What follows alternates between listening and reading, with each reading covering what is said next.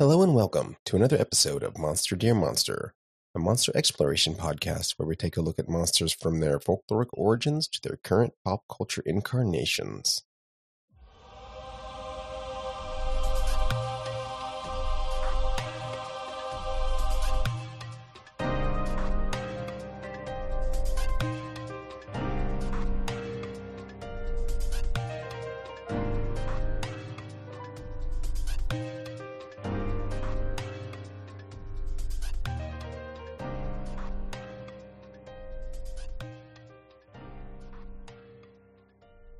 I'm your host for this episode, Cameron, and I'm joined by Leonard and Adam. Hi guys, Leonard, how are you doing?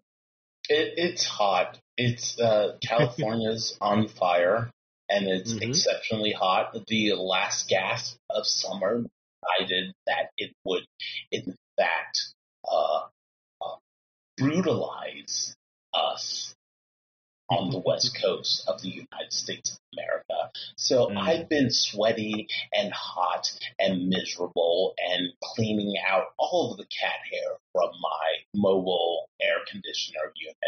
Uh, but other than that, I've been good.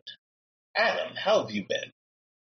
you know, temperatures here uh, have been more tolerable, but my office that I work in all day because I work from home, uh, as well as the location from which I record from, is a solid 15 degrees hotter than the rest of the house, no matter what I'm doing.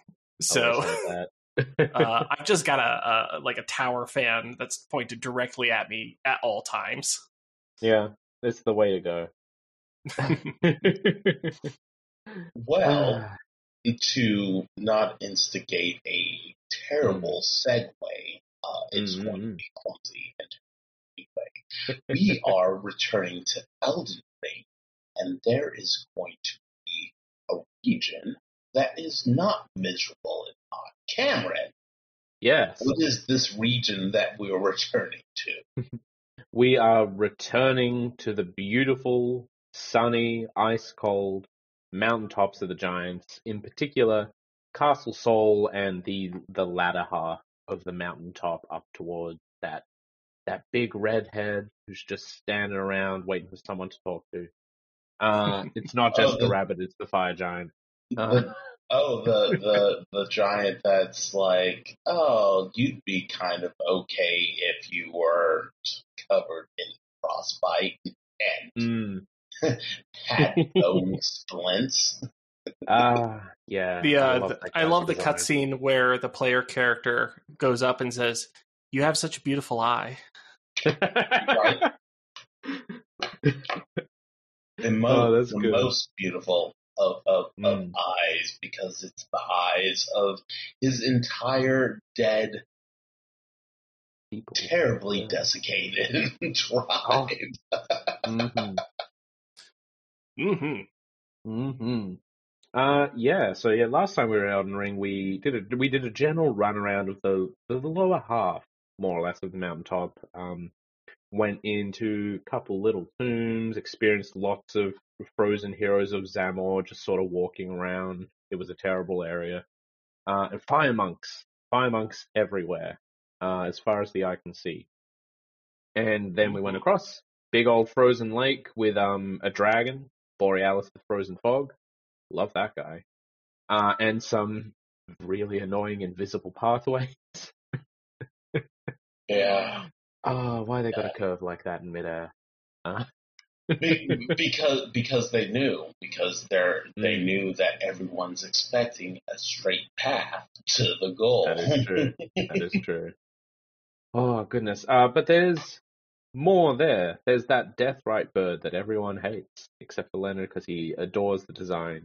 Um, I love the design. I just can't. Oh, they it. look amazing. oh yeah. Uh, oh, a Corvian, uh, a Corvid, a Corvid, but uh, enemy uh, in the game that's like kind of secret. Yeah, that's Mm. that's my jam. I like it. It's it's like it. called the Death Bird. Like that's extremely metal. Yeah, yeah. Yeah, and it, Um, and it pecks at you. It does peck at you with its weird bird fetus head. Yep. Uh, however, this playthrough on my way to Castle Sol that Yeah. guy flew down, and I was just like, absolutely not. Under no circumstances am I fighting you. No siree.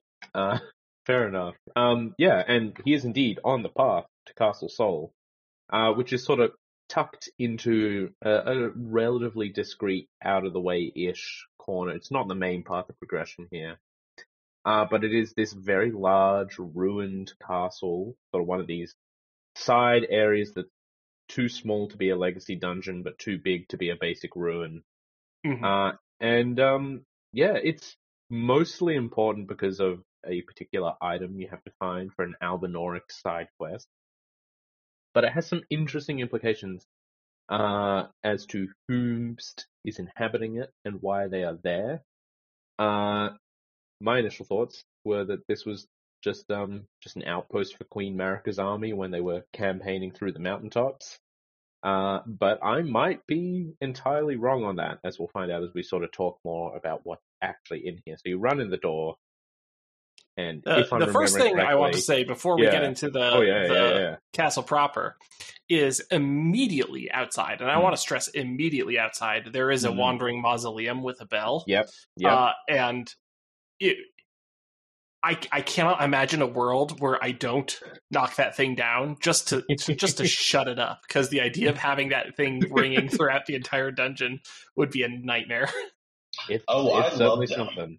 I, Hmm. I, I absolutely adore them. I I let them stay till the legacy dungeon is done because Hmm. it's just a little bit of flavor and and reality that exists outside of the hardships that I'm dealing with at the moment. And uh, it's it's it's a big dumb turtle mausoleum. It, once again, Oh yeah. it's it's from soft being it's Miyazaki. Uh, like I, like let's narrow it down. It's Miyazaki being Miyazaki, and it's like Hmm. what if there was a giant turtle with a bell wandering around outside of your dungeon and you know until you shut it up y- you have to listen to that and i'm like yeah that makes the world feel like a thing outside of the area that i'm currently in Mm, mm. Yeah, so so Adam took care of it immediately. Leonard left it for as long as possible. I died about four times in Castle Sol and then went to shut it up because it was legitimately distracting me. There's that that one background noise that I couldn't get rid of. I'm like, "Come on, I need to focus. This is this is a tough area. Um, because yeah, you run in the door and you're immediately assaulted by lions and birds and ghosts. Oh my! It kind of never stops in this in this uh ruined castle. Yeah, Um, this place is tough for sure. Mm, mm. Uh, you know, I think the the general consensus is that after Leyndell, uh, you know, the game really gets a spike in difficulty, and I would say it kind of starts here. Yeah. Yeah, like the, the earlier parts of the mountaintop are tough, but not insane. And then you get into here and it's like, okay, tracking up 100%, enemy damage up 50%, and we'll just throw yeah, a couple of lions, a few of the flamethrower birds, some dogs, and um, teleporting soldier ghosts. Yeah, teleporting soldier ghosts of like really brutal banished knights that Aw, dual man. wield swords and have a combination that I think I could generously describe as going on for an eternity. Yeah, yeah. Like I, I used the Spirit Ash for um that form of the Banished Knight, Banished Knight Oleg, I think it was, Mhm. and they're they're pretty good on your side as well, but they are way worse to face. they just never stop. You yeah, are they are relentless. um, and you know you you can adjust to um to the physical enemies, but it's a lot harder to adjust to the enemies that once you break the immediate threat range of them, they just teleport about five feet behind you and Mhm. get you from the back. Uh, although I did see did see a clip of someone using that AI pattern to their advantage, where they alerted one of the knights and then got up on a on a parapet and faced inward, so their back was to the cliff, and the banished knight teleports into midair behind them and falls. and apparently, ghosts take fall damage in Elden Ring. Is the uh, is the thing to learn from this? yeah, they'll also drop like armor and equipment the way that Hmm. ghosts do. yeah, It- yeah. And it's also worth mentioning that there are Albinaurics at Castle Sol as well. Yes. Uh, the male variant because uh, they're disposable because when Yes. the legs disappear, you don't have to worry about them anymore. They've got a really weird time limit. Um, and I think that's not unintentional because there is the uh, matriarchal aspect to Elden Yeah. Ring. yeah, Um, absolutely. I'm I because because uh, returning to this area once again, uh, we're going to inevitably talk about the uh, other half of the mountaintops of the giants, i.e., the consecrated snowfields, uh, in a, an upcoming episode. But Hmm. the uh, female Albinaurics are significantly more capable as individuals than males. Um, yeah, they are. which kind of just once again highlight highlights this um, uh, aspect of the matriarchy uh, in Elden Ring. We've got Queen Yeah. Marika as the head of the Golden Order. Uh, we look at the Nox with their uh, underground cities, and most of the most capable fighters are in fact women. Uh, I Yeah. argue that the uh, corpses on the throne crypts are also Mhm. women uh, because they, once again, uh, uh, seemingly reference the Albinauric women that we'll talk about when we get to the consecrated snowfields. Uh, and everything else, like we've got the the demi um, demi Yeah, fiends, semi-humans. demi humans. Uh, They're led by the queens, Mm-hmm. uh, multiple queens. Ma- Ma- yeah, Maggie and multiple queens, and it's just a hey, can can this individual produce new life? Then they're the ones that need to be in charge of what's going on. Yeah, yeah, basically. Uh, that that is an interesting philosophical bent in Elden Ring I hadn't massively considered before. But I guess in in the context of a world where the the leading god's main action was, hey, we're going to get rid of death. Um, that focus and veneration of people who can bear life does make a lot of sense. Right? I like that interpretation. Yeah. Um. Yeah. There, there's all sorts going on here, and this is the the the the sore sore and sorry fate of male Albinaurics here is that they're used as a mobile alarm system. Um. Yeah. well, a hanging alarm system for the majority of them. The really Oh, yeah. bad ones get the get the uh, pudding hood. Mm. They get the little it were. Albinauric straitjacket they can drag themselves around in. Right. Yeah. they they remind me very much of the um oh I don't know what you call it the uh the patients in mm. uh the Bloodborne DLC. Oh yeah. Yeah, yeah, absolutely.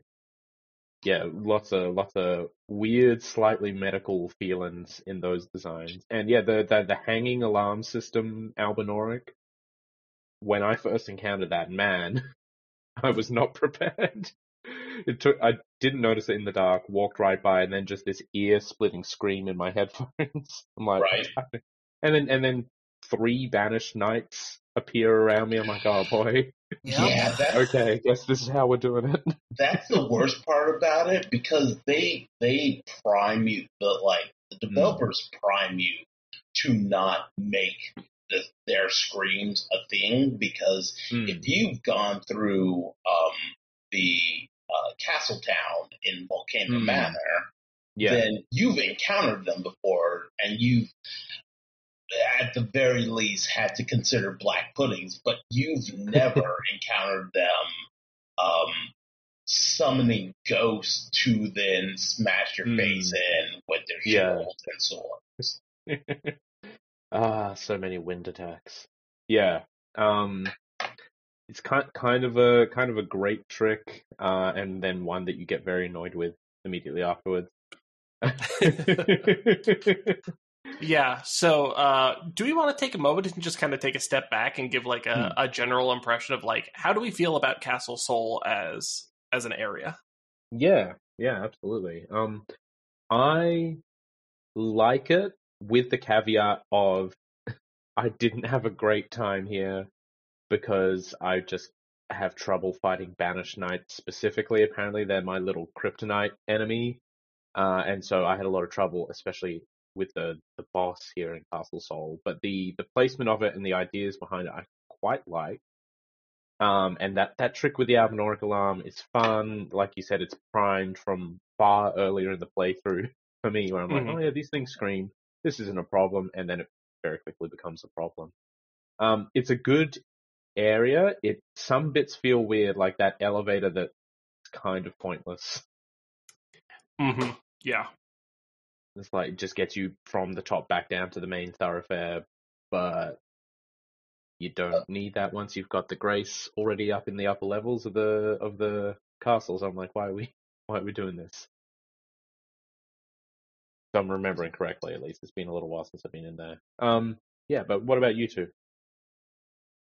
Um, so I like this area in regards to weird narrative stuff because uh, that's why I play these games. Hey, hey, listener, Mhm. surprise! I don't play FromSoft games to be big alpha that uh, no hit lady butterfly. That's not what I'm here for. I'm here for weird, fucked up narratives in really well realized worlds.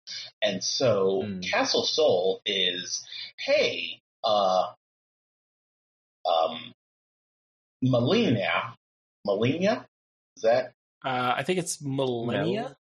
Malenia? Yeah, okay. Uh, hey, this area is deliberately uh, tied to Malenia. Um, uh, um, wait, Marika is God Queen, Marika. okay, and Malenia is the young brother, right? Yeah. Okay, One, one of oh I Marika, Blade of Malenia. Okay, there we Oh, go. Oh, God. that's all. No, I no, need. Martin, Blade of you done? Miquella. Oh, There thank we you. go. Yes, That's the one. Mc- yes. Miquella, Yeah. uh, the uh, uh, the weird uh, fetus baby genius, Mhm. uh, who is Yep. basically the Quato of Elden Ring, um, uh, is is is incredible, and I think he was uh, making uh, plans to try to resurrect uh, uh, Godwin the Golden Mhm. Okay. because Yeah. the uh, the um, mausoleums, the walking mausoleums, are Mm. specific. Like gameplay wise, they let you duplicate your remembrances of big bosses. Narrative wise, they are hey, let's give a soul to this thing that does this dead demigod that doesn't have a soul. There's literally only one dead demigod that doesn't have a soul, and it's Godwin the Golden. So Yeah. it really feels like, hey, we, I made all these things to make my weird, gross uh, oyster, oyster, um, fish half brother, not a horrible monster anymore. And Mm. um, it feels like the eclipse that ultimately never happens is a big part of of fulfilling that because all the uh, the headless knights that patrol the areas where um, the walking mausoleums are uh, have the uh, eclipse crest on their armor Okay. Yeah. Right. And and the eclipse never actually takes place and i feel like that was necessary for uh Miquella to Mm. uh, achieve this goal of giving Godwin his uh, a new soul uh, Okay. to to break the curse of uh, living death. That's really interesting. I can get behind that. so I I tend to not dive super into like um like community lore videos or like get too invested in what other people's theories are uh, Mhm. with these games because I like to just kind of go in and like putting the pieces together and speculating is a big part of the fun for me.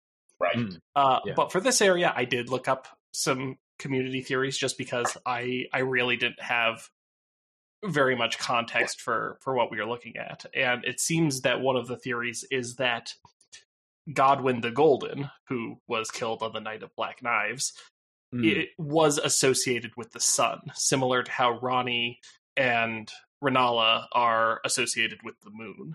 And with his assassination, the sun became eclipsed. And so that's why like the eclipse is now associated with him.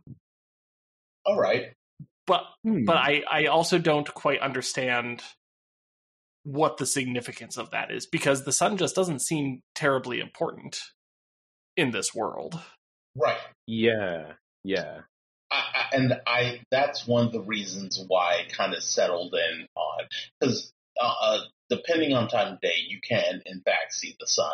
It, depending on where you are in in the world and all of that good stuff. Um, uh, an eclipse is a thing that once again never occurs. Uh, it is a Mm. day night cycle with two moons. Uh, Yeah. uh, uh, once upon a time, three moons, although that moon might have existed underground.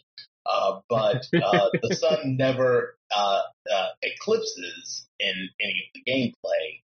And I think the going going on on your lore theory, Adam, um, if Godwin is associated with the sun, then there can be some sort of narrative interest with the sun becoming eclipsed. It's it's you're still looking at the moon, you're still looking at the sun, but the sun isn't whole, uh, and that feels like something that would um, fall in line with a demigod that has uh, is living in body and doesn't live in soul. His soul has been obliterated. Then Mm. the eclipse, like the eclipse metaphor, kind of makes sense. Yeah, I could see that. And I've also heard, you know, uh, fan speculation. I don't think it's any kind of real speculation, uh, or like, you know, uh, substantiated speculation. Uh, was Mhm. that you know Miquella would be a great target for DLC to expand upon. Right. So maybe we'll get more about Mm. that Yeah. in the future. Hopefully. Yeah, maybe good. hope hopefully the the the Mohgwyn Palace is completely obliterated, and then there's just a weird gateway that takes you to the DLC because you don't care about finding weird crystal golems that have one half of the key anymore. I mean, you know what it's going to be. It's just going to be on one of the random cliff faces in the world, behind the shadow of a tree. There's going to be another cave entrance that's just been there all along, we promise. But if you walk down in there, you'll find some DLC teleporting gate. Oh, I heard that they were going to lock the DLC behind getting enough Korok seeds. oh no. Uh, I don't even play Zelda games, and even I got that reference. I'm a sad, sad video game sim. oh man. uh yeah to Yeah. to wrap up and give my uh uh hot take on this area i'm i'm a little bit cool on it like i don't Mm. uh actively object to it but i think that just like the density of Mm. really tough enemies in this area is like a little unbalanced it I, feels a little bit too easy to run from like one you know almost mini boss area enemy Yeah. into and accidentally kite another one in, and then you're just you know pr- pretty pretty Yeah. tough to get out of that situation, especially when they teleport.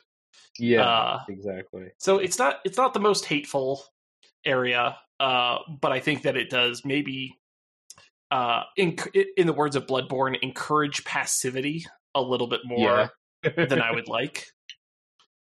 Mm. Mm. So Because you're you're going around and you're trying to do one thing, and then all of a sudden, the goddamn hawk shows up and it explodes you with a burst of fire, and it's just like, all right, Yeah. Yeah. So, so I'm going to say, as far as the difficulty of, of the area goes, you know what it reminds me of? It reminds me of Dark Souls 2. ooh, It, in it- what way?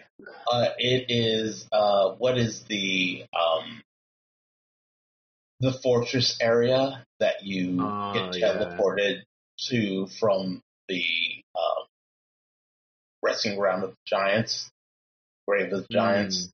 Mm. That that area that we're with the um, um, prisoner, Yeah. like main Yeah. boss fight, like Yeah. The that uh, area. Bastille. Mm, Yes. right. Yes, the Lost Bastille. Uh, Yeah. That's what this area reminds me of because Yeah. I can feel considering how early you can get here, um, Mm. and you know that's that's that's a feature of it of this game being an open world. But the the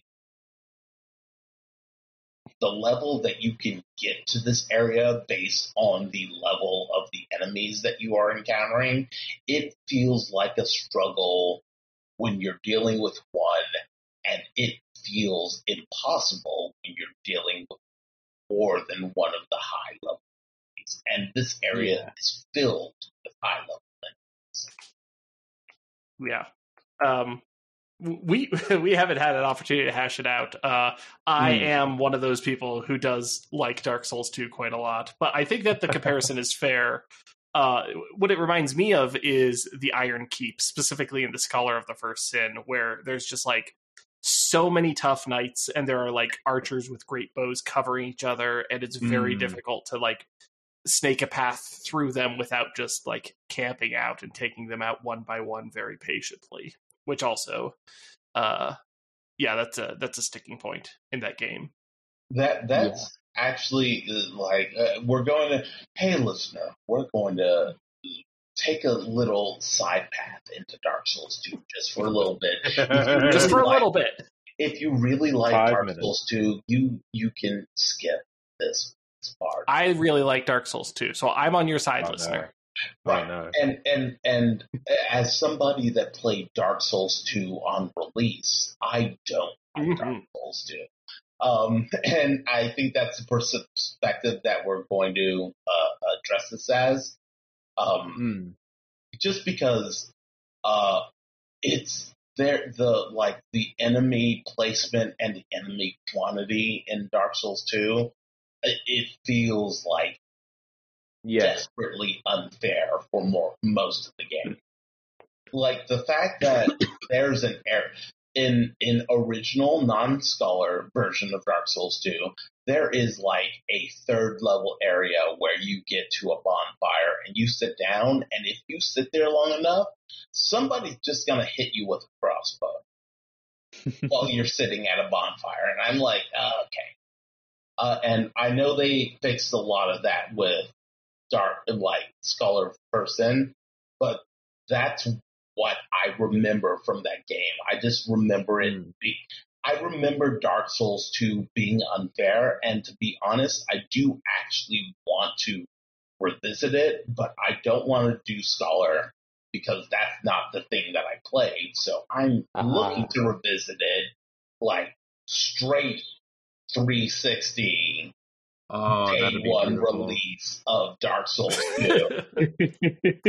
i know that that's a specific thing that you value like you like that original unpatched version but Mm. scholar does a lot of really cool things no, no, and and I I believe that, but I like just for myself, I need to know that whether or not I was unfair to this game because I'm totally willing to admit that I was unfair to Dark Souls 2 and you know, I needed to grow as a person and a video Mm. game consumer to appreciate what it was doing. But I Yeah. needed to be as close to my experience with it when I played it in order for me to actually make that judgment.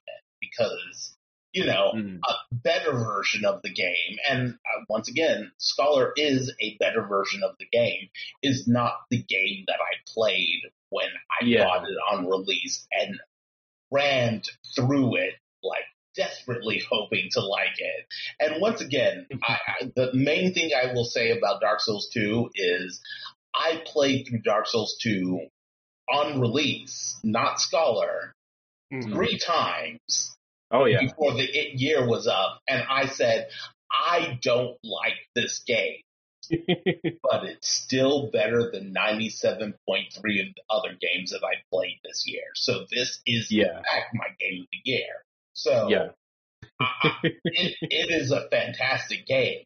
It is not what I wanted from a Dark Souls sequel. So, mm-hmm. you Yeah. know, That's fine.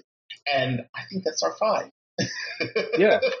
I'll I'll, I'll I'm gonna I'm gonna throw yeah. one more thing in, Yeah, which is that uh, I also played it on release, uh, Mhm.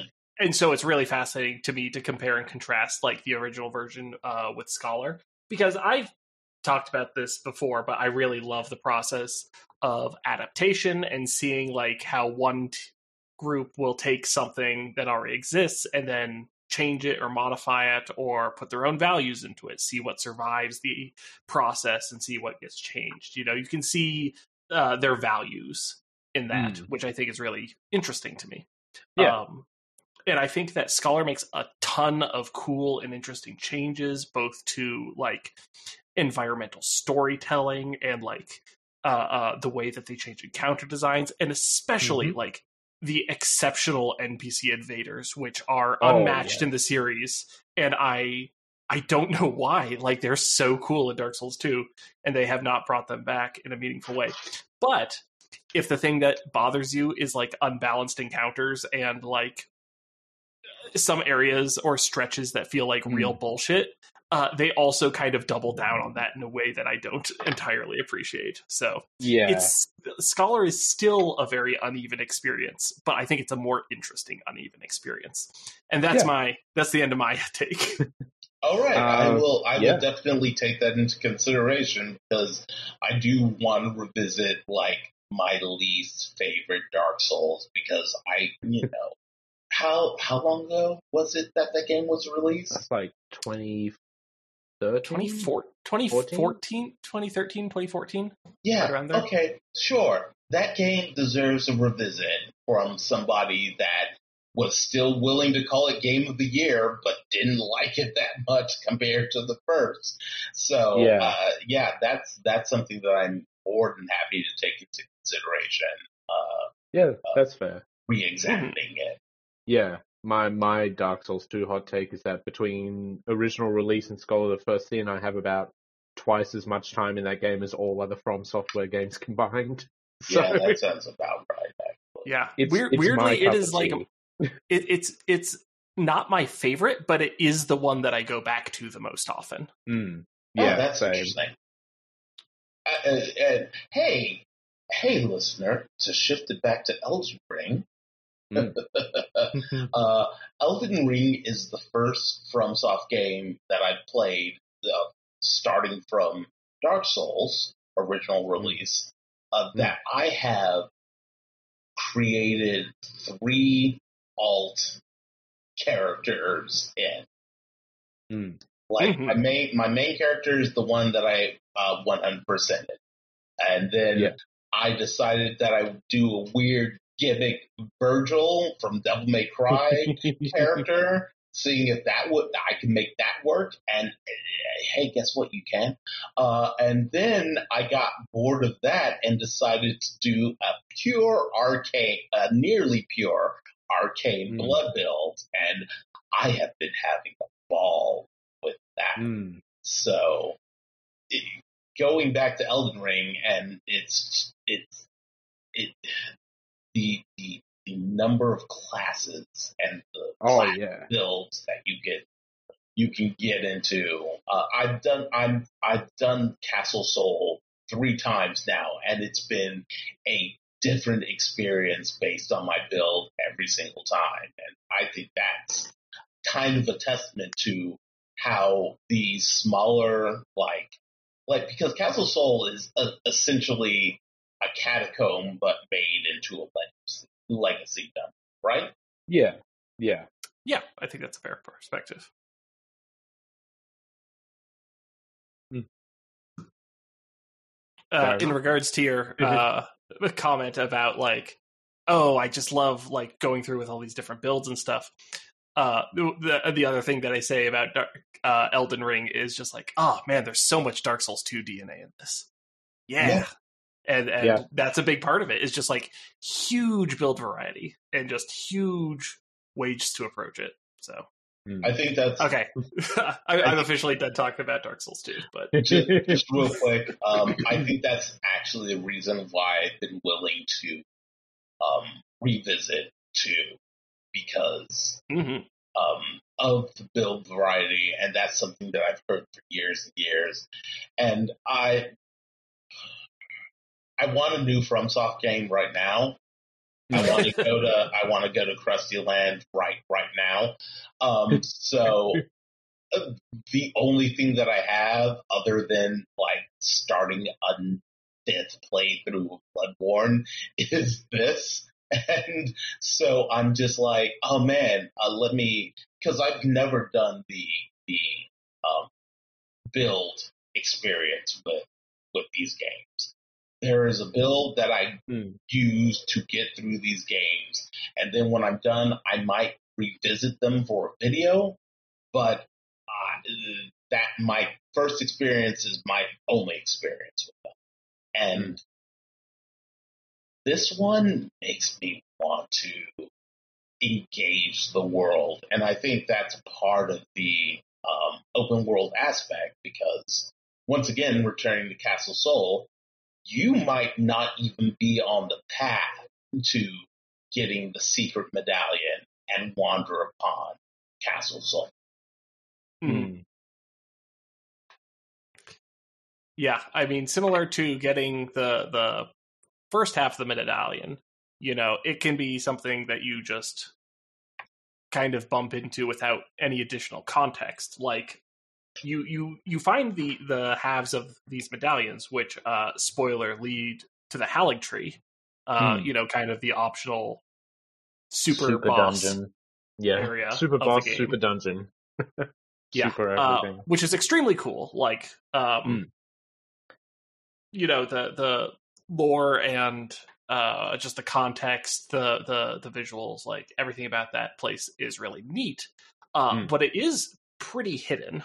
Um, you know, it definitely feels a piece with something like the um. Uh, the I, I uh, my brain immediately went to Dragon Roost Island, and I'm like, that's not it from Dark Souls Three, where you have to do like the Yeah. the, the gesture to access it, Yeah. or something like the Painted World, uh, where it's easy to miss and easy to to pass up unless you're really paying attention. Hmm. Uh, but if you are, uh, your road will take you here. Uh, Yes. because the the second half is at the end of this branch. Yeah, and all you got to do is fight one teeny little boss. It's just not a problem. You just walk in and out. Five minutes, you're done. Um, it's Commander Niall. Oh boy. Um, this this guy kicked my ass so bad. This guy, um, you know, adding to my to my minor list of complaints, Hmm. is so difficult. He's he's a really challenging fight. Um, Hmm. but I have very little context for him. You know, I kind of walked into the fog gate and was like, I don't know who this Mm. guy is. Yeah. Yeah. Uh, which is a little bit of a shame. I really like having like that sense of anticipation building up as you Mm. see like um you know how the area uh Yeah. reflects on the person who's kind of in charge of it. And he's interesting looking. He's fighting with Yeah. like frost lightning and he has this prosthetic leg which he does Yeah. some wacky bullshit with.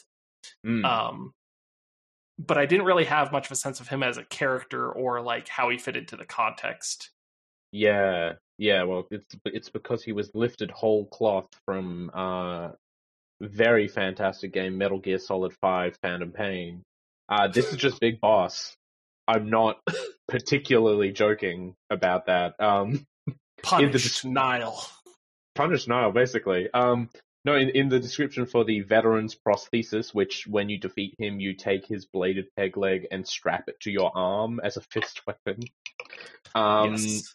Yeah, uh, he he's a he's a veteran commander of the castle who, to get his men back when they were captured prisoner, gave up his leg to the people holding them, and then went on to lead them as an army with no nation. You've secretly been doing the the mother base invasion mechanic from Metal Gear Solid Five, going through Castle Sol. Uh, Yeah. Yeah, it's Uh, just, just an uh, unaligned mercenary company chilling out in the mountaintop of the giants. Banished Knights Without Borders.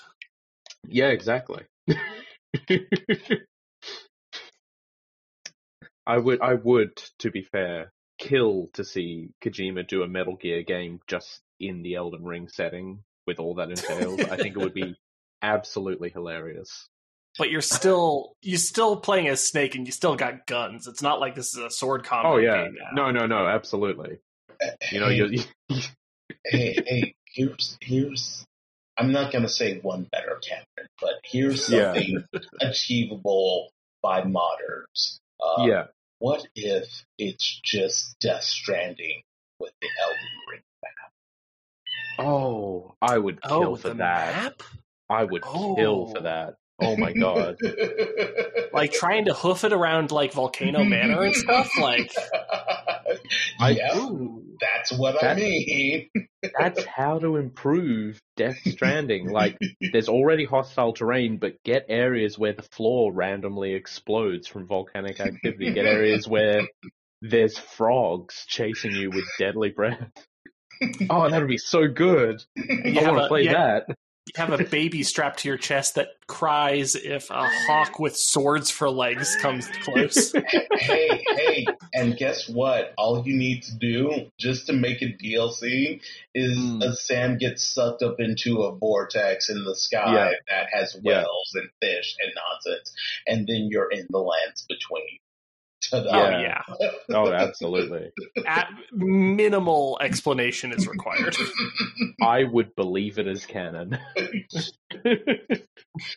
oh man, I would kill to to play Death Stranding mean- on the Elden Ring map like that. I mean, sounds listen. like so much fun. Genuinely, That- yes. Yeah. Yeah, golden sea creatures that are the mysterious source of the strange power afflicting the lands, golden hands that just appear everywhere. It is an Elden Ring setting game, clearly. oh man, it's uh what is it? The uh the tree spirits, what are they called? yeah, they Uh, also the are tree spirits. avatars. No, no, Yeah. not the the weird worm ones that are Yeah, clearly the uh, ulcerated of ones, Man yeah. from Dark Souls 3. Yeah. Oh man. The um the, the the frenzied flame acceptance cutscene, but it's just a big BT hand that covers you in oil instead of fire. the the the, the run up to the Frenzy Flame Tower by the Oh. but you're Sam with BB. You're it's exactly the same, and you're going through the capital of Leyndell, and you have to fight, you know, Omen King and Morgott, but you've got your dead mom strapped to your back. Your Yeah. dead mom strapped to your back, and you've got a rope made out of your own blood and piss.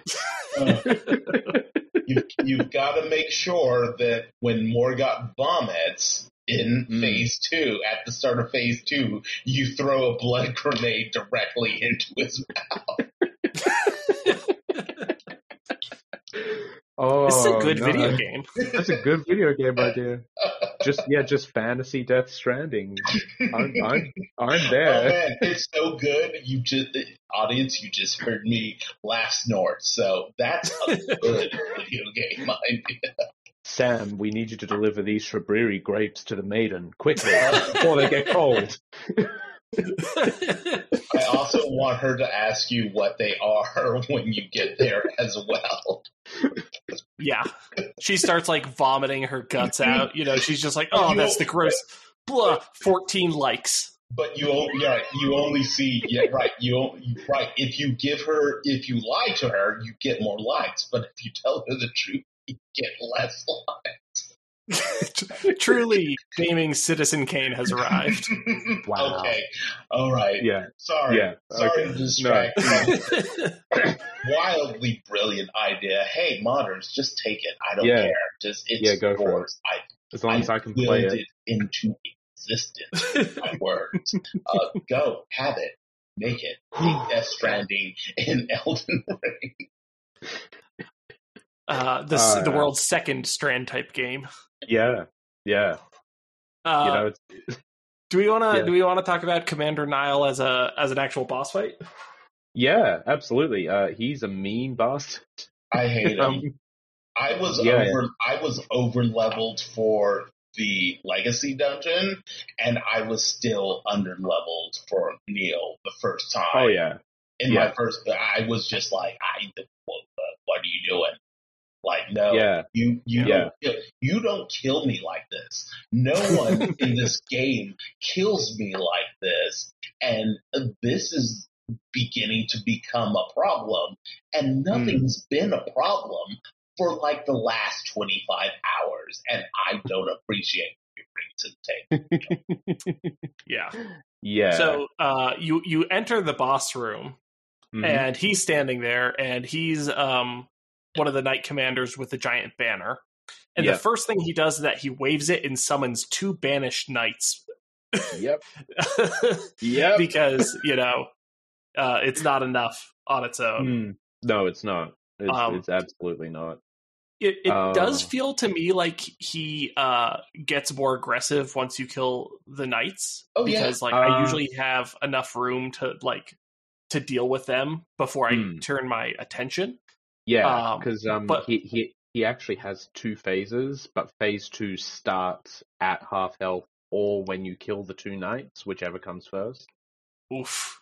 So Maybe that was um, my problem is that I would always go for the knights before well because targeting the trick is directly. because the trick is if you target him directly and get him to phase two, his phase two involves him banishing the banished knights in order to power himself up, essentially. Oh. So I, I guess the context is maybe he's summoning them and that takes some level of concentration or power, and then he gets more aggressive and does more of the lightning stuff when they're gone. Um, but the yeah, the trick is you can ignore them and just fight him. Uh, good luck. I I won this fight. I'm not ashamed to admit by uh searching for a summon sign that looked like they were a mage build, and then standing in front of them with a shield while they laser beamed him to death.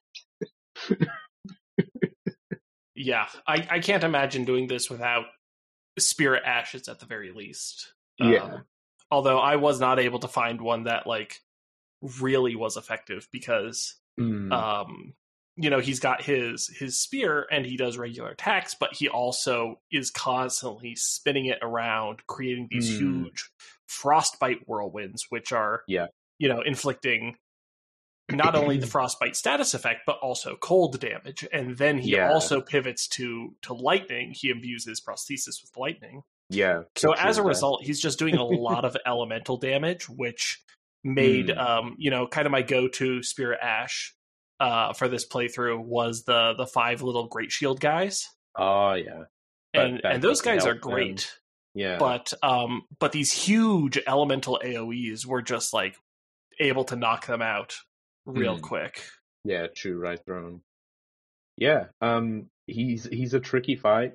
I fought him again on another character that I was more more experienced in dealing with faster moving enemies like this because my initial playthrough was a big, heavy strength faith build. Then Mhm. I went through with it with a dex int build, and I had an easier time just because my attacks were faster, so I was doing less damage, but I was able to get in, attack, and still dodge. Whereas with my halberd or colossal greatsword, I'd be I'm going to run in, I'm going to try and hit him once, and halfway through the animation, he's going to spear kick me in the face. Uh, Yep. He's very cool. I wish his arena was like 30% larger. Yeah, um, this guy's shockingly mobile, like for Hmm. his size For an old man and with one leg. yeah, um, for his size and like his expected reach. Like you're like, Hmm. okay, I kind of know how far away from him I should be, and then he does his, you know, crazy cyclone, and Yeah. then he sprints all the way across the the map with a, a giant spear thrust, and then he jumps thirty feet into the air, and then impacts you in a AOE of lightning, which like I I have never been able to get far away from that to avoid it just by distance. Hmm. I always have to roll through that. Yeah. I, I've never been able to roll through it. I cannot. It's tough. I cannot get the timing of it's maybe one of the only timings in the game that I have Teflon off of every single fight. I'm like, yeah, I, yeah. I, if he does it, I'm just gonna get hit because I don't know the timing on it. It's it's amazing. It's Mm. it's one of my favorite attacks in in a Souls game, just because it's a kind of ridiculous and b I'm bad at at avoiding it. So I'm just like, that's that's real pretty with that lightning and that frost. I'm, that's Mm. gonna hit me Yeah. right in the face, isn't it? Yeah. Um, Yeah. I'm also just going to mention that at this point in the game, when I was dying to bosses, um, Mm. it was almost exclusively because I wasn't finding like the openings, and I would get sloppy, and you know, uh, a boss would kill me while I'm trying to attempt to heal or or something of that sort. Uh, this is the first boss in a long time where I would just straight up run out of Estus Hmm. um, where where you know either through chip damage or something else, like it became a war of attrition that I just didn't have the resources to power through, rather than simply being one about discipline of of I don't know, you know the the, Gameplay? the rhythm of combat. Yeah, Right. Hmm. Uh, I, I will agree. Um, it, it, I will agree with that because once again, on my very first run, yeah, I, I was finding that I was between me not being able to dodge that phase two attack. I was just running out of heals, and it was it, it, I wasn't good enough. I I think it was it, that and you know uh, hey it's embarrassing to admit but it was one of the first fights in a really long time playing the game where I was like oh I'm just not mechanically good enough to beat this yeah. Of which, like, I feel there are a couple in in Elden Ring. Like, Mhm. this is this is a tough game, and especially because Leonard, you usually play offline, so Hmm. you're you're not even summoning people to to give you a hand, which I'm pretty sure is how I beat him the Mm, first time okay. as well. Uh, similar to Cameron, like Hmm. uh, this this was a boss that I did not feel bad about summoning help for. Oh yeah I, I was more than happy like spirit ashes are a gameplay mechanic I'm gonna play around with them Mhm. I played with the Mm. the demi human pack I played with uh the um what is it the battle mage with the big hammer who was my Yeah. favorite for like 20 hours. And then I and then I gave into the dark side and was just like, you know what the best player is? It's just me. It's another me, Mimic Tear. It's only Mimic Tear from here on out. and guess what? It, it it was in fact the best summon that I could hope for any given situation. So don't be Hmm. ashamed to use Mimic Tear. It's there because the developers said, "Hey, you know what's better than one? Two. Yeah, it's in the Yeah. game. Not Yeah. an accident. Ah, Cool. Do we have any more thoughts on uh, Commander Niall? I think that about wraps it up uh, for Commander Niall, but we've still got to talk about the rest of the mountaintops of the Giant. Yeah, So plenty to talk about. Um, so so far it's been a standard mountain experience. There's been cliffs, there's been views, there's been a lot of snow. Uh, and as you get up to the the upper half, suddenly there's a lot of trees, and especially a lot of trees growing out of enormous corpses of giants. Um, this is yeah, it's like it's like the permanent graveyard of uh, war against the giants, and it starts getting pretty eerie. Yeah. So we'll yeah, I jumping ahead a little bit. Mm, Um, you know, these giant corpses. I didn't quite realize what I was looking at until Mm. I reached phase two of the fire giant boss. And Yeah. then like it was really great to like go back and just be like, oh yeah, look at them. They got the little faces. Uh, Mm. because the fire giants in this game have an additional giant cyclops face on their tummy yeah, which is Yeah. a really interesting uh, design choice. But then I also was able to go back and realize that the fire monks, who are uh, in the earlier part of the area, also their ch- breastplate uh, bears the same uh, kind of image, and just so just like seeing this motif and seeing how like it was reflected in culture and armor, and you know, uh, kind of perpetuated in multiple different ways, uh, was really cool. And like seeing all of these corpses um was definitely a big part of that Mm. Yeah, it um really starts setting the stage for what you're going to encounter at the end, which you know, um you don't know for certain there's a giant coming up, but you certainly get the um get the feeling that they definitely used to live here. Uh and man, yeah, um it's it feels very lonely up here. It's sort of darker in general compared to the rest of the mountaintop, which feels a little weird. It's it's essentially high enough that the light of the Erd tree is not always falling directly down onto it. Um, and it yeah, it feels lonely. There's basically nothing up here except the occasional very hairy troll and the roaming hands. Um, otherwise, it's abandoned. It's dead. It's quiet. Um, it's yeah. I said I said eerie earlier, and I think that's the best word for me to describe it. At least it's it's off-putting So area. I I want to point out that there, aside from the weird Rykard hands, which is Mm. what they they are. I'm not saying visually, but like they Yeah. they're covered ever Yeah. regenerating snake man. Um, we also get like the freak dogs from Caelid, uh, and and the gross crows from Caelid.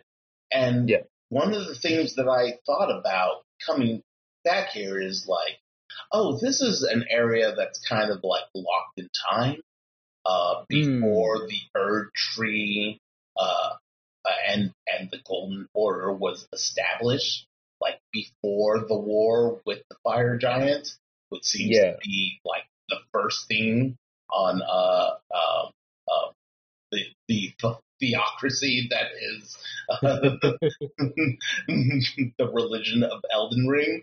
Um, Mhm, mhm. so I was like, oh, the weird dogs, they're not new. They're not original. Like, they're associated with rot, but there's nothing here to indicate that rot doesn't exist. Like, this is before the attempt to establish order. Like, this is this Yeah. is the age of the crucible, the, the tree that became came the Elden Ring.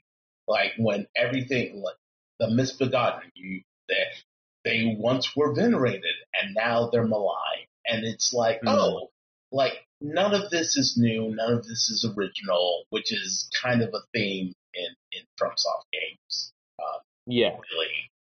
Uh, and I think it like that aspect of this is really highlighted because it's all of the weird things from different regions that you've seen kind of commingling and coexisting with each other naturally. And it's like, oh, Hmm. this is this is the way that it used to be. Like I'm only seeing part of the picture with all of these different individual pieces.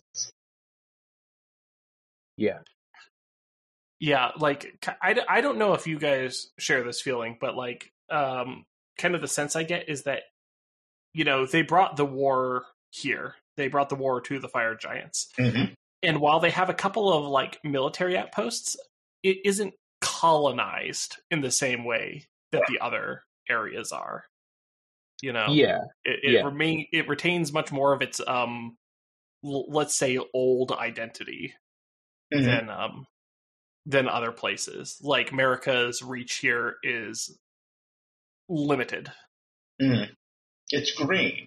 It's like fresh and new. Like this is this is the starting point. Mhm. Hmm. Uh, but it could also be that you know, uh, maybe the interpretation is more that it's like arrested. You know, that it's uh, frozen. You know, both literally and metaphorically. Right. Um, so I don't know. I, I I'm interested to hear more theories about like how this fits into the to the to the grand scheme of things.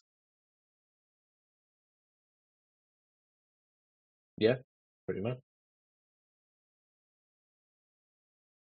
So Um, do we Yeah. want to talk about the uh, fire giant? we do. Um, this Let's is uh, yeah, let's let's talk about the the run up to him because yeah, true.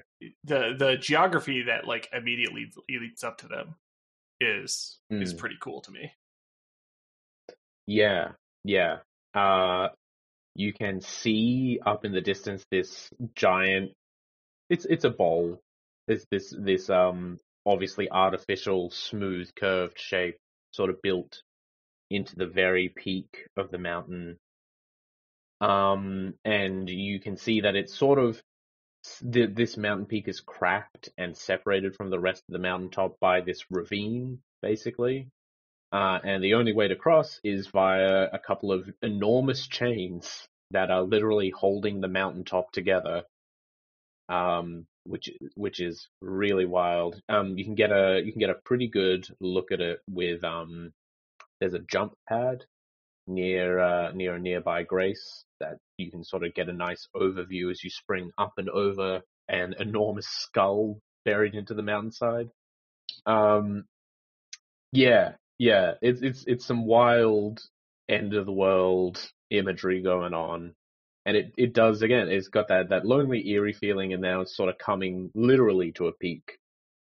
Um, and uh, yeah, it, it's also geometry wise, you know, it's definitely a boss arena, but they they let you feel it out for for a few seconds there. You you know you go through a crack in this surrounding cliff wall, and a gate doesn't immediately spring up. You're not immediately locked in. As far as you can tell, you sort of walk forward, and just through the tree line, you can see this hint of red, and then it starts moving, and the music kicks up, and the boss name springs up. Like, oh, that's that's a real giant.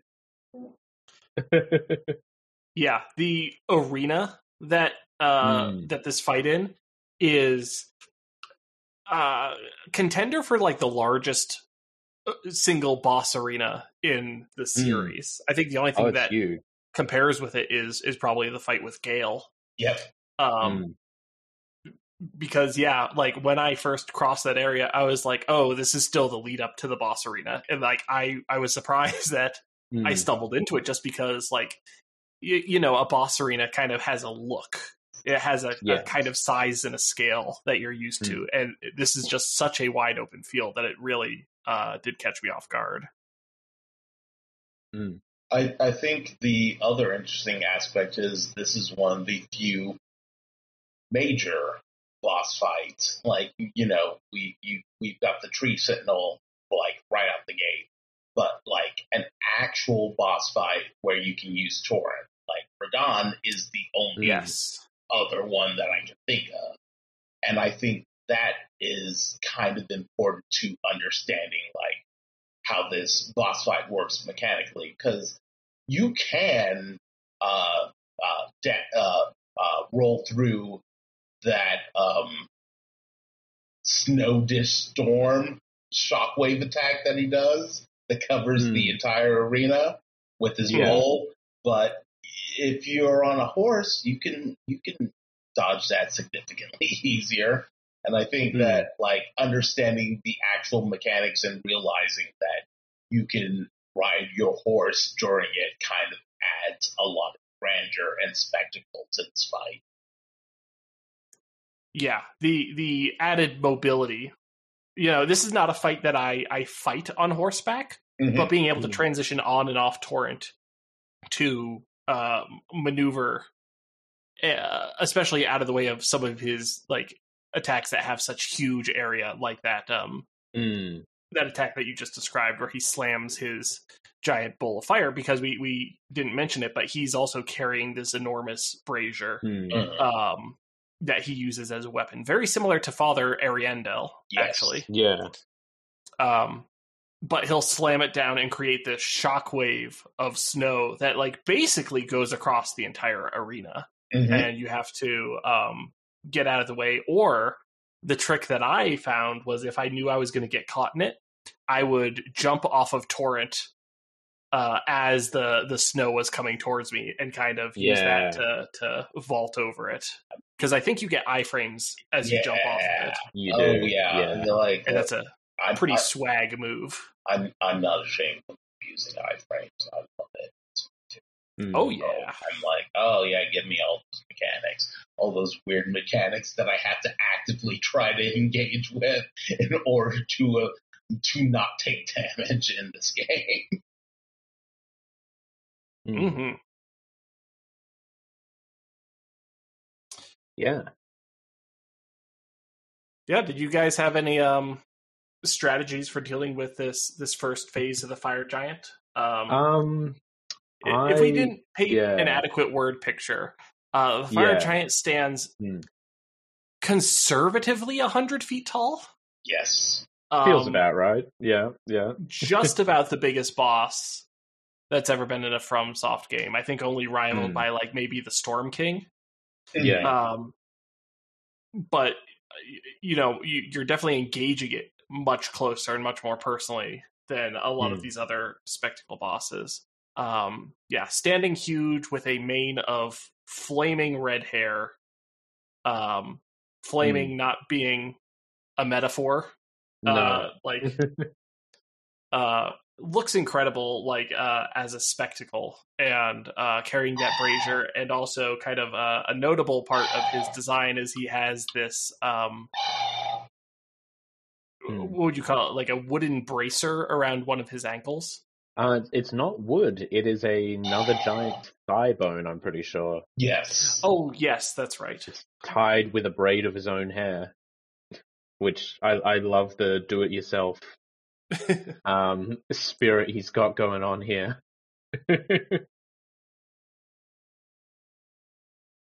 yeah, um, he's he's a really cool design, and I've I really enjoyed fighting him. I've watched a lot of people not enjoy fighting him because they seem not to take in visually um, all the information there because that that braced leg, which he limps around on pretty heavily, is his initial weak point.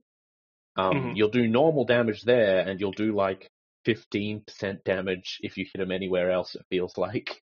Um, and uh, it's it's important to focus the leg down. Uh, it's the traditional From Software giant monster fight, but they've encoded it into the actual mechanics now. yeah uh that makes me curious now is it possible to defeat the fire giant by doing damage to other parts of his body would that prevent is- his phase transition Um, it doesn't prevent the phase transition. Uh, it just makes it seem less like correct. Like the the Right. phase transition makes sense if you've been wailing away at one of his legs this entire time, and then I've watched someone wail away at literally just the other leg the entire time, and then get confused when the left leg breaks in the cutscene. right Yeah. interesting um so yeah uh Mm. you you're fighting him he's constantly rolling around constantly doing like little Mm. somersaults and He's, he's so Oh, cute. he's He's, so so, cute when he does his little roll out of the way, his little dodge roll, which is a do- giant dodge roll, and you're like, oh, do I look that goofy when I roll the way from like a big boss attack? Because that's what it kind of feels like. Yeah. Yeah, the, there's some great footage where he get, gets stuck in that loop, and the player takes a single step forwards, and he just rolls, you know, 50 meters off to one side, and you turn around, you take one step forward, he rolls back the other way. Don't look at me, I'm never stop. shy. yeah. Yeah. Uh, so Hmm. you uh, fight with him. He's mostly doing melee attacks at this point. He's got a couple of fire uh, Hmm. attacks that he also does, where he's conjuring flames and throwing them. Uh, but he's mostly doing melee attacks or trying to hit you with his big uh, brazier or Mm. you know uh, throwing snow at you in that way. But uh, eventually, you wail on his one ankle, which uh, again he's kind of hobbling on. It's clearly wounded, Mm. and um, when you do that, you're able to transition into the second phase where you see um, his ankle like snap in a Mm. pretty gnarly Oh, uh, animation.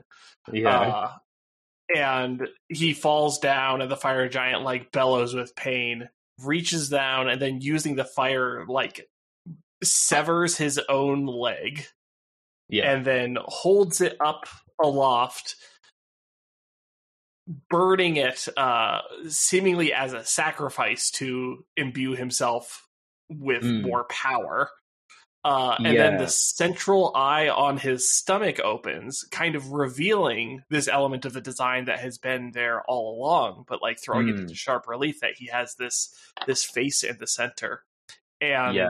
the eye that opens I mean, how would you even describe it? It's really wild looking. Like it's got Um, these swirling oh, what was it? It's like. Yeah, it's like looking at Jupiter's magnetic field through a particular spectrum of telescope. Someone on the Elden Ring subreddit, um, because this shot was in of the eye specifically opening was in one of the trailers. Went, hey, this really looks like this shot from from a planet like magnetic field or whatever. And it's like space, and the the answer is actually space. Um, yeah, it's it's a central pupil, and the the iris is swirling flame and there are like seven other smaller pupils circling around the main central pupil. Um, it, it's wild. I, Look I'm, at- I'm such a sucker that when I saw that, I was like, and I don't even like but I was like, oh, that's a Sharingan. And I was like, Yeah. why do I even know that? Why do, why, I never watched an episode of that show. Why do I even know that that is a thing? But that's what that looks like. And it, it, I'm, every single time that, that cutscene plays, I'm like, oh, that's a Sharingan. And I'm like, oh, god damn it. Mm, mm. yeah. Um, yeah, this is a really cool feature, and it's really interesting. Again, when we sort of tap into mostly item descriptions and things, you don't get a whole lot direct here, um, because throughout Elden Ring, we've understood that there is the greater will, which is this this power above God, because Marika is the god of the lands between, and the greater will is what sort of empowered her and placed her in power but Yeah. there are there are hints and there are secrets you can find emissaries of these other outer forces, these outer gods.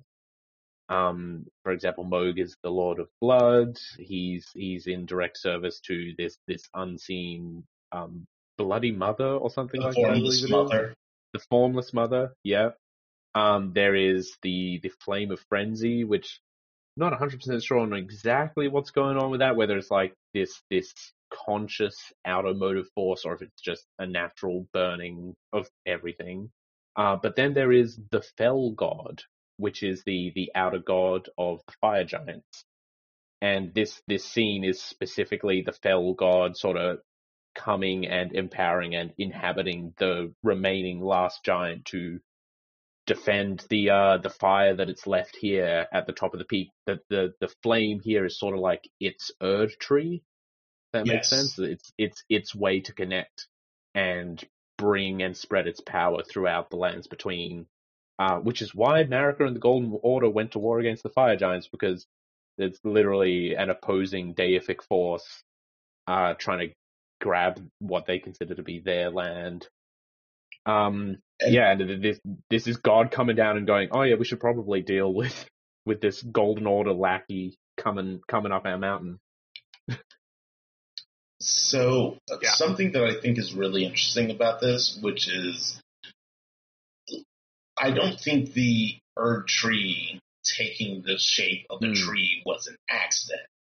And No. when you you think about nature in general, you're like, hey, what burns wood? Oh, fire. But yeah, let's get rid of that like immediately because Absolutely. and because like even and it th- i think this like concept even extends to like the main game because all of the forms of death look like fire like you've Hmm. got destined Yeah. death which is red flame you've got ghost flame which is like this pale white bluish black flame you've got the godskin flame and they're all just variations of death but they're Yeah. all portrayed as fire and it's like Mm. oh yeah because this is in direct opposition to the status quo that the Erd Tree and the Golden Order is trying to be. Yeah. Yeah, Yeah. absolutely.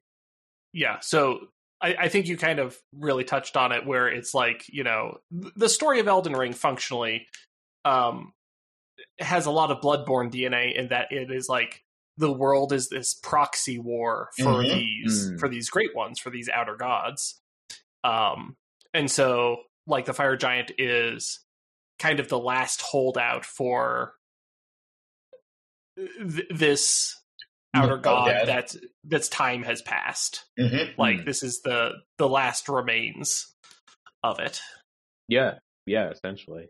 Like there there are human worshippers of the giant's fire out there. That's what the fire monks are up to. But Yeah. they don't have that same level of connection to the fell god itself. Like there there's one guy out there who knows how to use the incantation flame of the fell god and they locked him away immediately in an evergaol. Went, that guy, no, um, down he goes. Um, yeah, and it, it is um sort of the first. If if you're running the main story like the, the basic way you go through, you running through this is like you've done a bit of side exploring here and there. This is the first real outer force that isn't the greater will that you're more directly interacting with. Yeah, I'd Um, agree. If, if you, yeah, if and i think done- the only Hmm. other one that's on the critical path as well yes, yes. Yeah. Yeah, you can get some stuff with Formless Mother if you go do the the Mohgwyn Dynasty quest stuff before this. Um, there's stuff with the Flame of Frenzy if you follow that path before this, but this is yeah the direct critical path, other outer influence. So you're always introduced to at least one opposing viewpoint to the Golden Order, I guess. hmm Mhm. Um, if you're if you're completionist like many of us are, you will have seen a lot more, obviously. Um, but yeah, uh, so um so phase two of the fire giant fight uh Yes. he's now removed his leg he now Mhm. exclusively moves by rolling around like a dipshit which i really like um and the the face Yeah. on his stomach um is now like alive and moving not just the eye but the mouth Mm. and the mouth is Oh, constantly spewing fire yeah. Um, the start of this phase is incredible because there, there's that cutscene you placed a little while back. He takes damage from the cutscene. Uh, when he removes his leg, he actually does take damage to the boss life bar. Um, and then, yeah, he's kneeling there, sort of back in reverence, and then you see that enormous eye on the chest swivel and it locks onto you.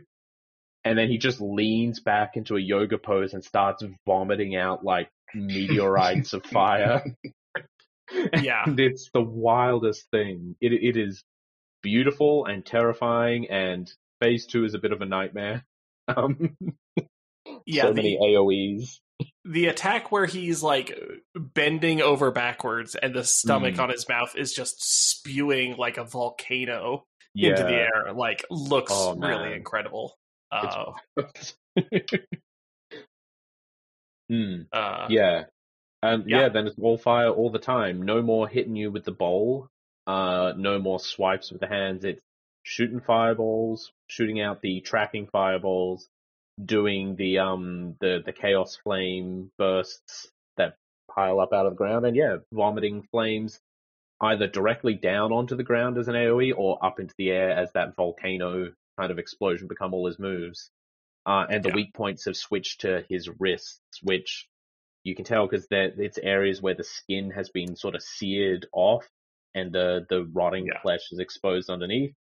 Um, they're way and, the- and the, the transition cutscene draws focus to that, so like Yeah. it, it Yeah, wants to bring your attention there. yeah. Oh, they they they want you to at least have it figured out for the second half. Uh, I, I will say that the one melee attack that he has left in phase Mm. two uh, is that he'll do the people's elbow. yes. Like he'll just like rear up and then just like elbow slam the ground, which also like another one of the Zelden Ring goofy little touches that I that Oh, I yeah. love. yeah.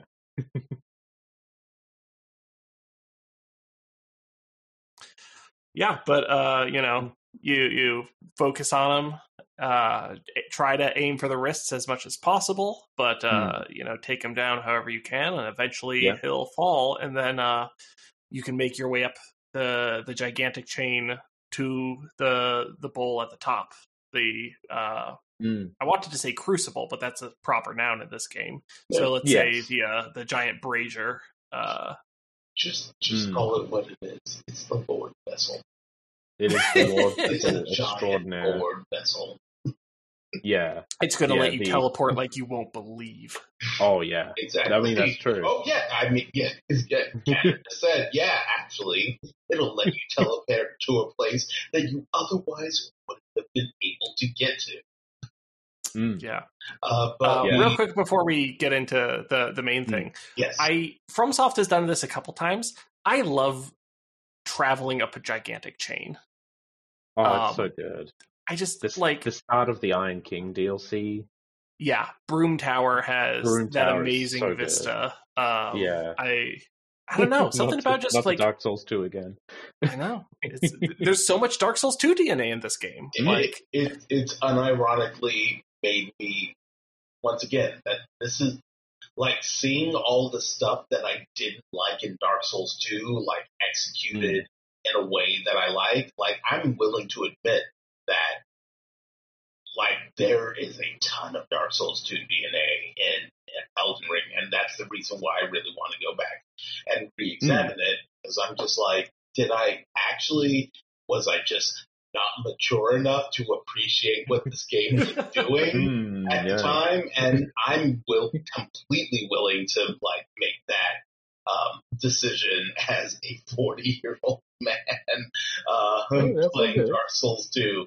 So, it, yeah, Hmm. it's it's the fact that there is so much of that game in this game really makes me want to like Dark Souls 2 more.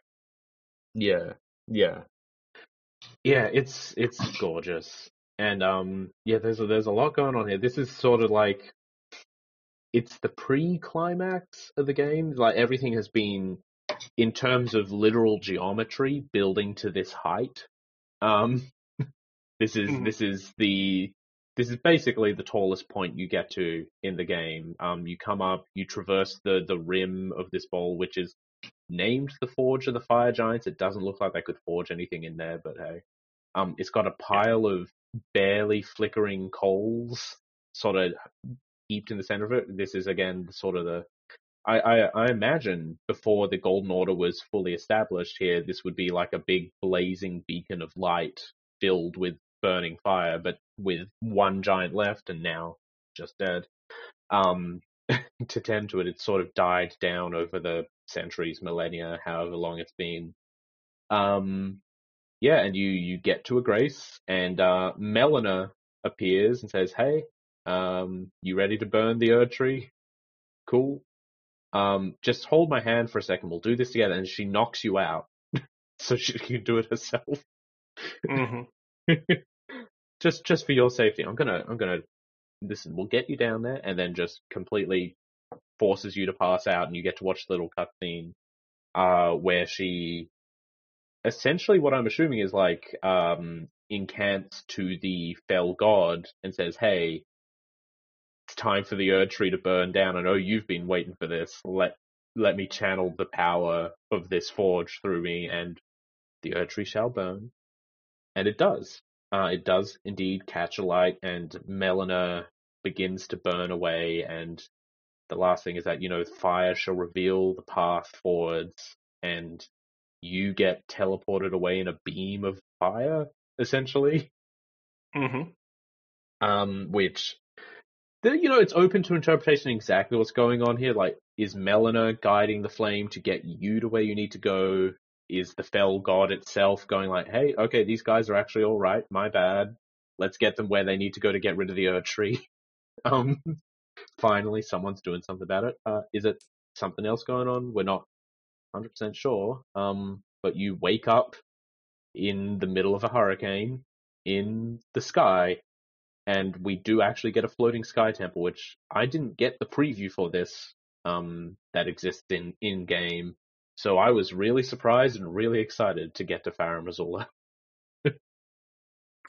Uh, it it looks amazing. It Hmm. uh, you know feels like a pastiche of some other uh, areas. You know, it's got a little bit of Arch Dragon Peak.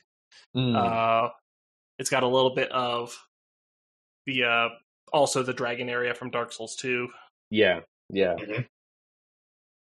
Uh, Dragon Aerie, that's the one. yes, Yes. yeah, Uh, but yeah, just surrounded in these um, incredible looking swirling storms as you're like basically in the eye of a hurricane. And if you do the Mhm. thing that I do, which is immediately check the map to go, where the hell am I? You are once again just like, Oh, oh, every you can't time. keep doing this. yeah, they just throw you like another few kilometers out from the eastern edge of the map and be like, "You're here now," and you're like, "Okay." I guess this is the keep getting explanation why you couldn't. this. It, it's it's it's their explanation for why you couldn't see it with a telescope. Is it's way out there beyond the draw distance. It's, it's literally out beyond the edge of the world because there are Yeah. the weird waterfalls that lead to nowhere, Mm. even though the map says Yep. it's the sea. And it's like, oh, Yeah. is literally outside of the map, outside of time? Is that how? It kind of is. right? We'll we'll get more into it when we cover Farum Azula in its own episode, but like the storm here is a storm outside of time. right. uh, as we as we see with a particular side quest um, that requires you to be at a different point in time to use a particular item that's broken in the present but was fine at another point in time. So come to this place that's in between and outside of all time Oh, to so use it. It's the end of Bioshock Infinite. Yeah, basically. if, if you just turned a little to the left, you'd see um, the Tarnished drowning themselves. no.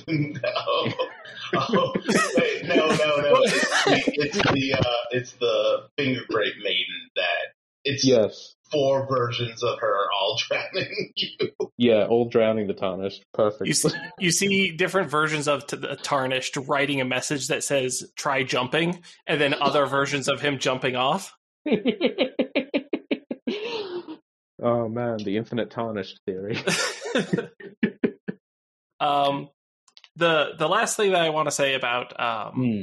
the the cutscene at the end because Yeah. Melina uh, catches fire and burns as part of that, and and that's Hmm. the end of of your you know uh, stand-in maiden.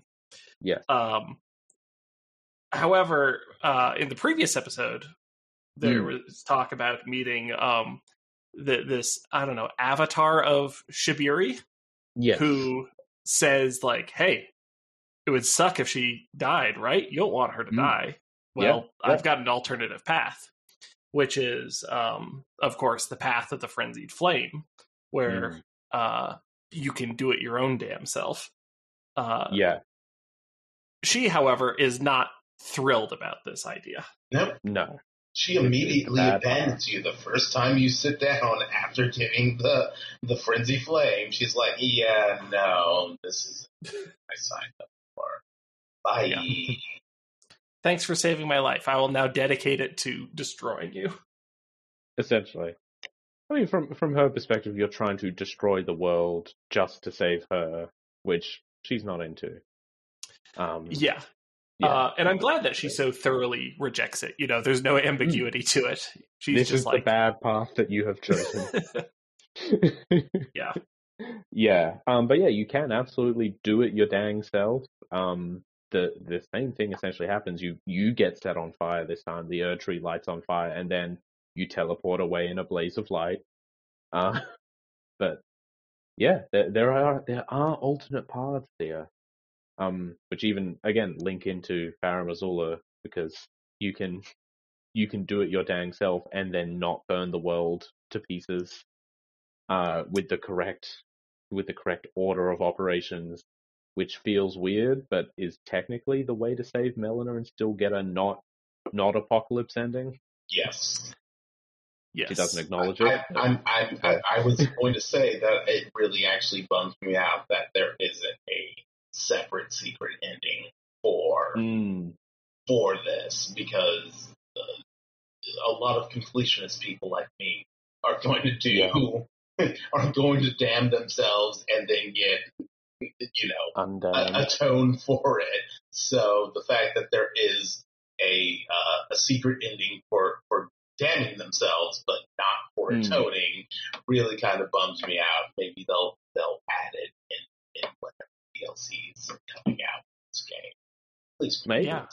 That, that's a really good point. I hadn't considered that as like because uh, I I kind of didn't really consider you know saving Melina as I don't know a meaningful motivation Right. Mm, uh, up until this point. But if you wanted to do that, and if you you know kind of moved heaven and earth to do Mm. that, like it really does You feel like it should be Yeah. acknowledged.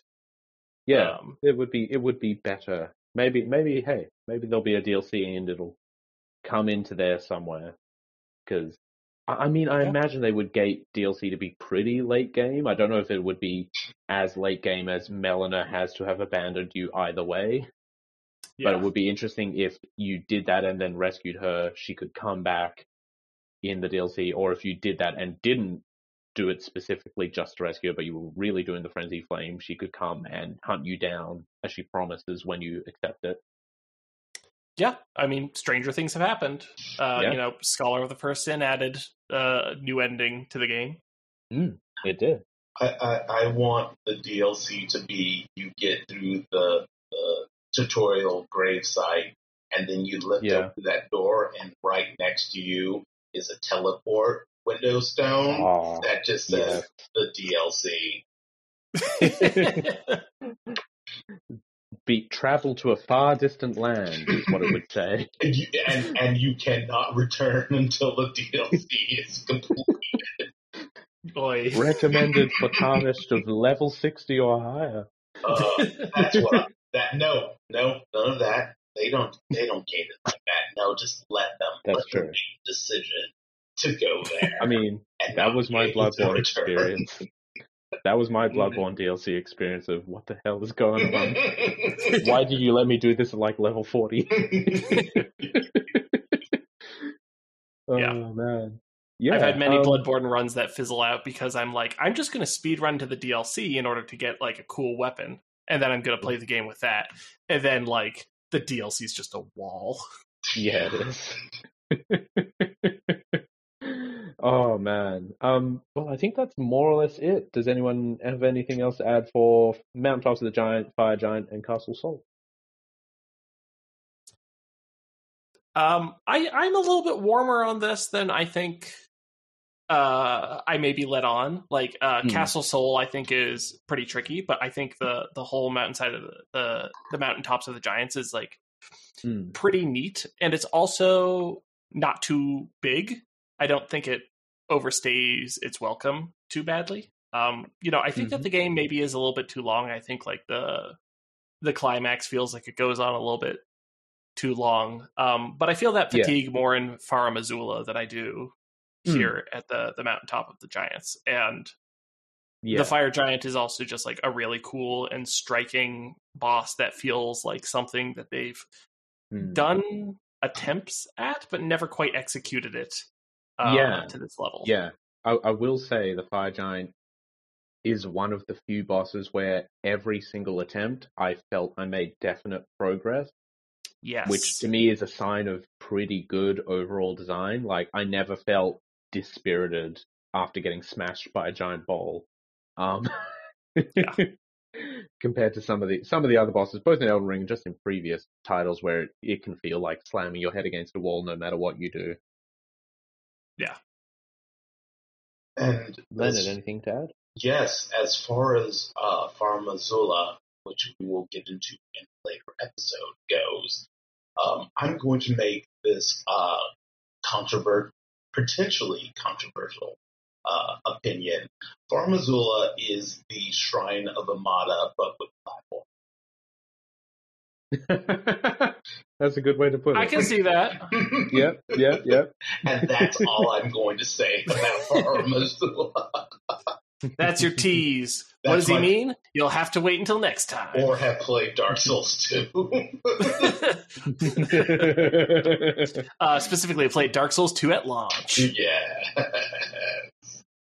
Yep, that's all I've got to say. Um, it's great. It's yeah. It this is this is the part where the game starts to funnel you down a path to completion, and that's this becomes the least interesting part of the game because then it becomes less about exploring the world and finding new things, and then just completing the thing that ends the narrative.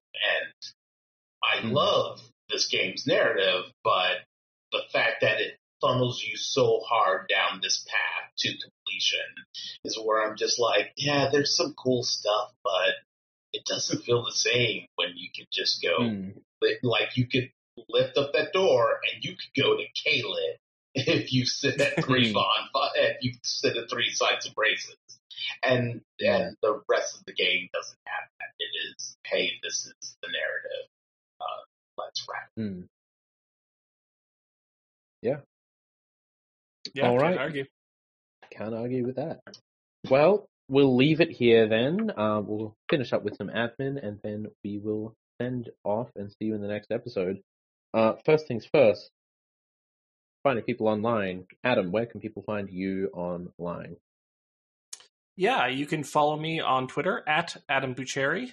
Uh, Mhm. I also make games, and you can find those at Boo Cherry. That's Boo like ghost, cherry like Mhm. fruit. Dot itch. Dot io. Excellent. Uh, Leonard, how about you and your work? Yes, you can find me on Twitter at Dr. Dead. You can also find me on Twitter at Umbernock Productions. And if you want to uh, subject yourself to my videographer work uh, as an editor, you can uh, search for uh, Dr. Faustus Dead on YouTube and at Umbernock Productions. Uh, and Cameron, you Mm. one? Uh, you can find me primarily on Twitter at night underscore twitten. That's night without a K. Uh, I'm in the last leg of my lead up to my wedding, so it's probably not going to be massively active for two weeks, and then there's going to be a bunch of photos of me dressed up all fancy and stuff. Um, so if if you want to see that, log back in uh, on Saturday the 17th of September. Probably more like Sunday the 18th. I don't think I'll be doing it doing any interneting the Saturday night. Um, uh, if you want to check out what our other host Dave is up to at the moment, I'm pretty sure he's asleep. But you can find him on Twitter at Sentinaut underscore plus.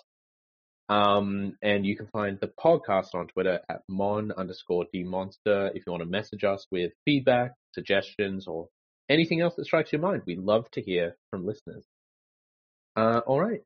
Thanks for listening, everyone, and we hope to see you in the next episode. Goodbye. Goodbye. Goodbye. Monster Dear Monster is brought to you by Fireheart Media. If you enjoyed the show, please share this and all of our episodes with friends. And remember to rate and review us on your podcast platform of choice. Word of mouth is the only way we grow. If you like, you can also kick us a few bucks to help us keep the lights on at ko-fi.com slash fireheartmedia. Check out our other show, Jolachan's Place at www.jolachan.place.